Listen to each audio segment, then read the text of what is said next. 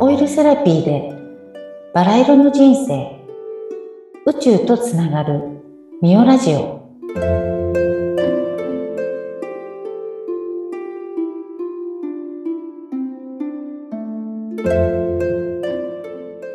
こんにちは、オイルセラピストのミオです。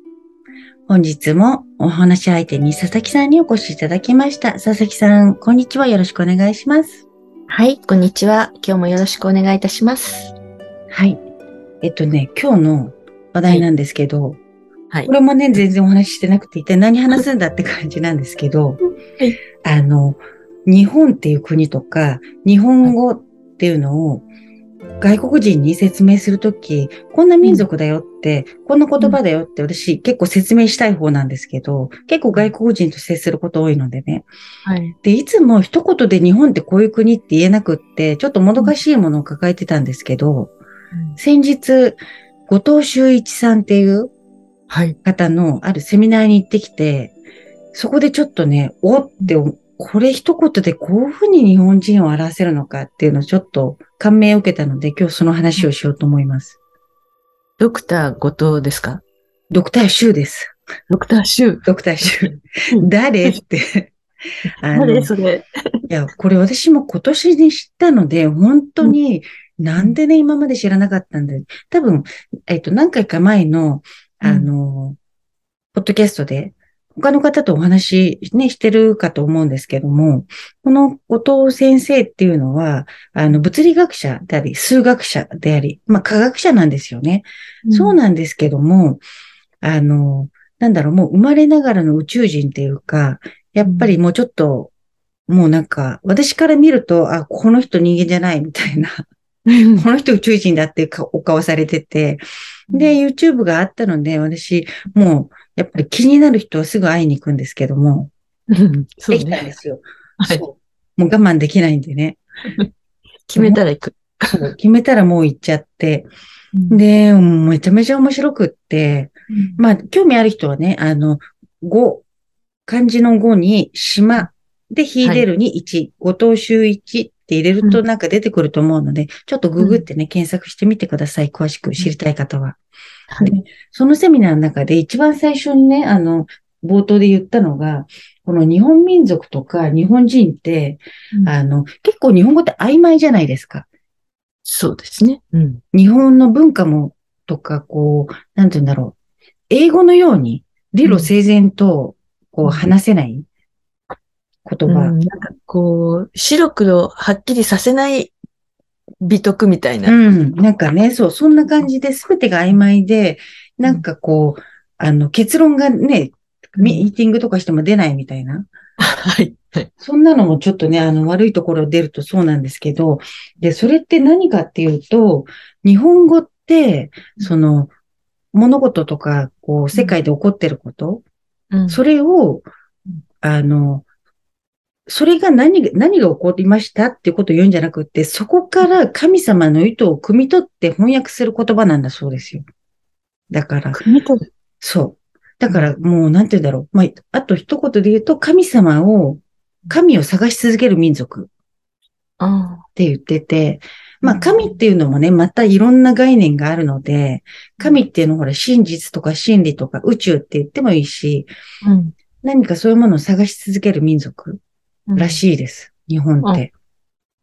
おー。うん。なので言葉も、その、あ、これはスマホですって言ったらね、まあ誰がどう見たって理路整然とわかるじゃないですか。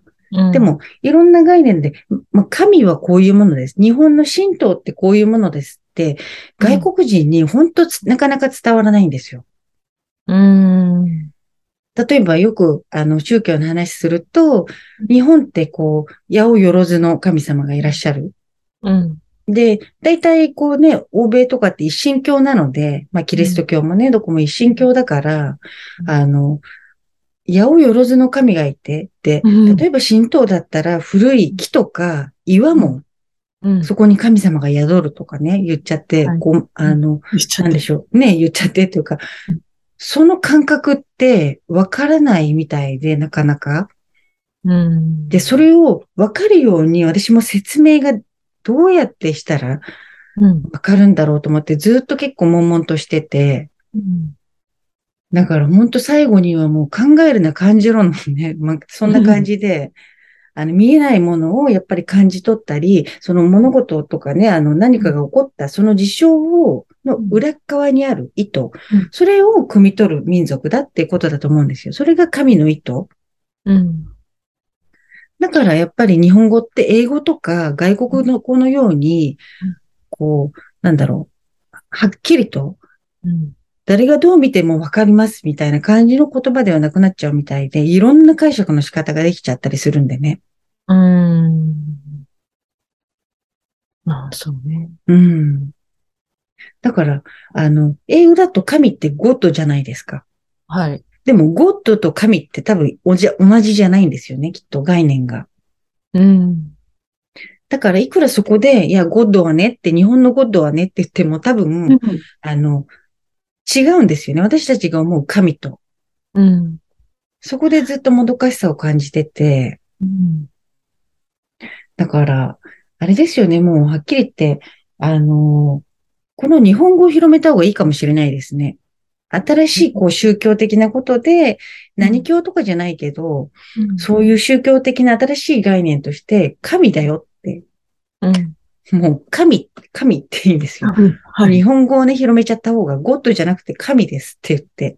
うん、でね、かはほら火で、みは水だったりもするし、陰と陽だったりもするし、うん、いろんなね、髪の毛もそうだしね、髪とか、いろんなのがあって、うんで、そういういろんなものを含んだ神っていう、うん、もうその言葉使っちゃった方がいいんじゃないのかなと思って。うん。結局、説明は難しいね。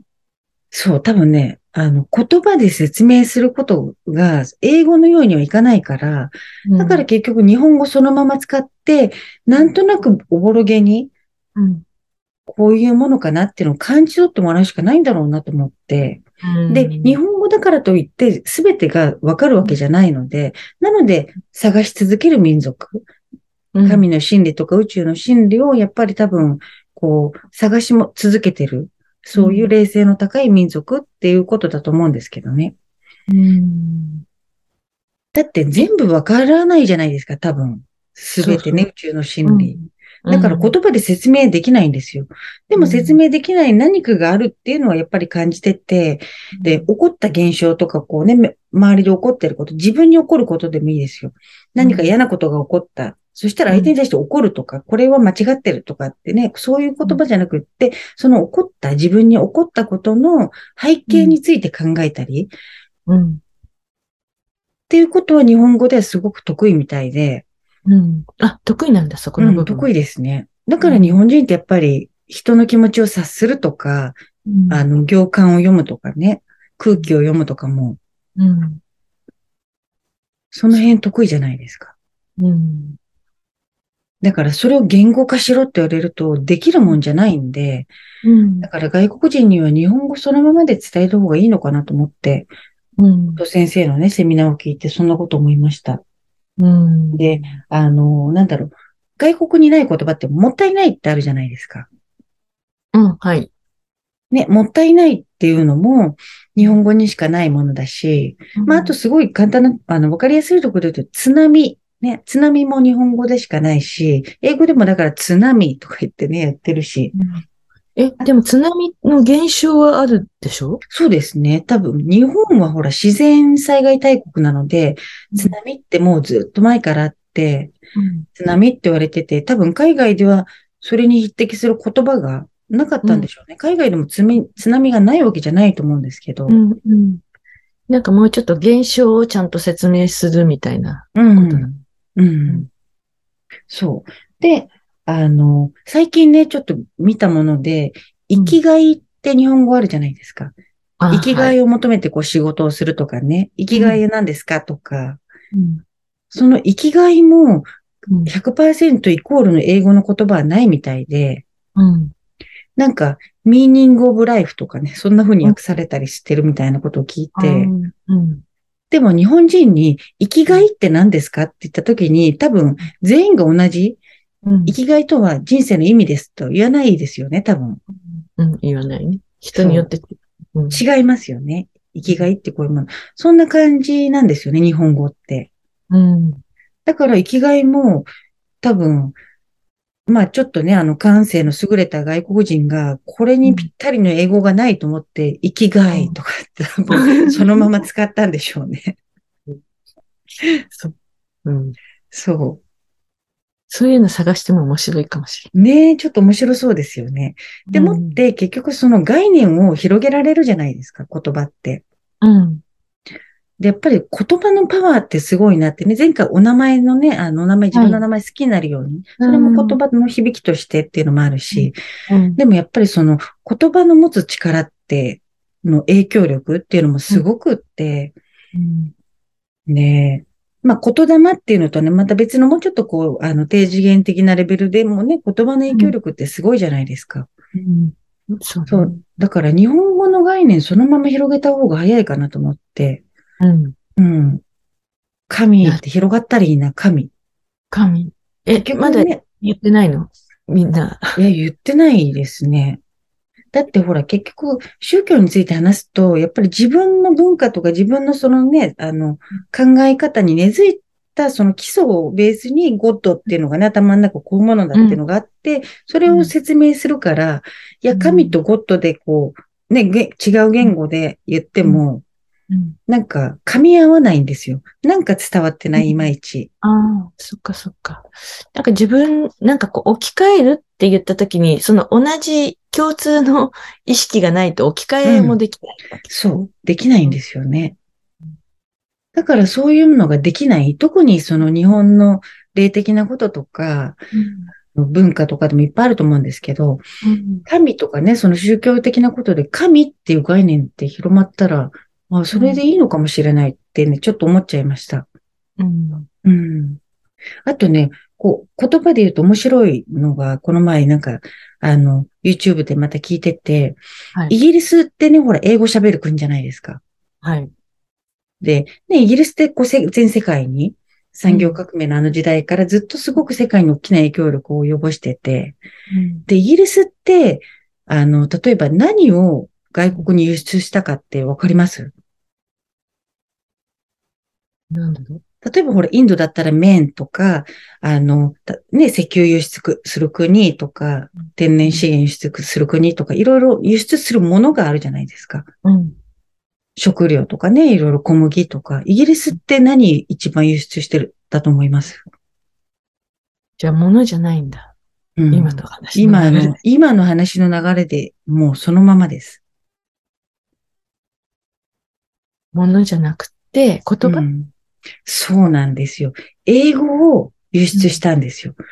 だから、あの時代から英語って別に全世界共通言語じゃなかったけども、うん、なんか共通言語になったから、だから英語圏の人って強いじゃないですか。今でも国際会議の場で英語で話するし、うん、そしたら絶対英語を喋る国にとって有利ですよね。うん、ホームだよね。あ、うん、ほんとそう。だから英語っていうのをイギリスは輸出したらしくて、うん、なるほど。はい。そうするとその影響力ってやっぱりすごく大きかったみたいで、うん、言葉をやっぱり輸出するってね、すごいですよね。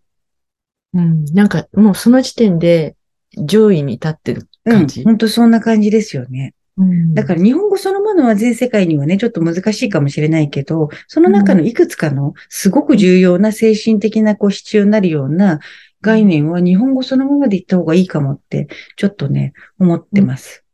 うんうん、そうですね。そう。うん、訳せないから日本語のまま伝わったり広まったりしてることがありますもんね。うん、そう。うんね、もったいないっていうのも本当すごいいい言葉だろうし、これがないって不思議でしたよね。もったいないって、あの、すごく普通に使うじゃないですか、ちっちゃい時から。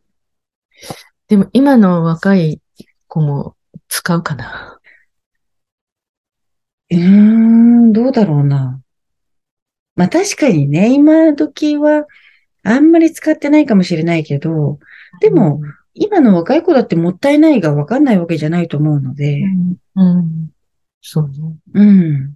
で、それに匹敵する外国語がね、ないってことだから、もったいないって、そのまま使われてね。うん、そうそう。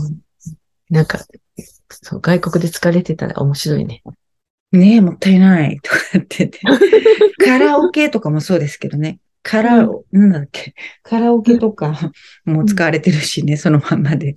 まあ、それはね、カラオケとか、あとなんだったっけ、さっき言った、あの、津波とかね、もう、これですっていうのがすごくわかるけども、たまたま外国になかったからね、日本語使われたけど、でも、概念的な、さっき言った生きがいなんて、あれすごいいいなと思って、その言葉がないから、その概念を、あの、取り入れるために言葉を取り入れる。うん、だから、神って広げた方がいいかもしれない。うん。神ね。うん。そんなところです。はい。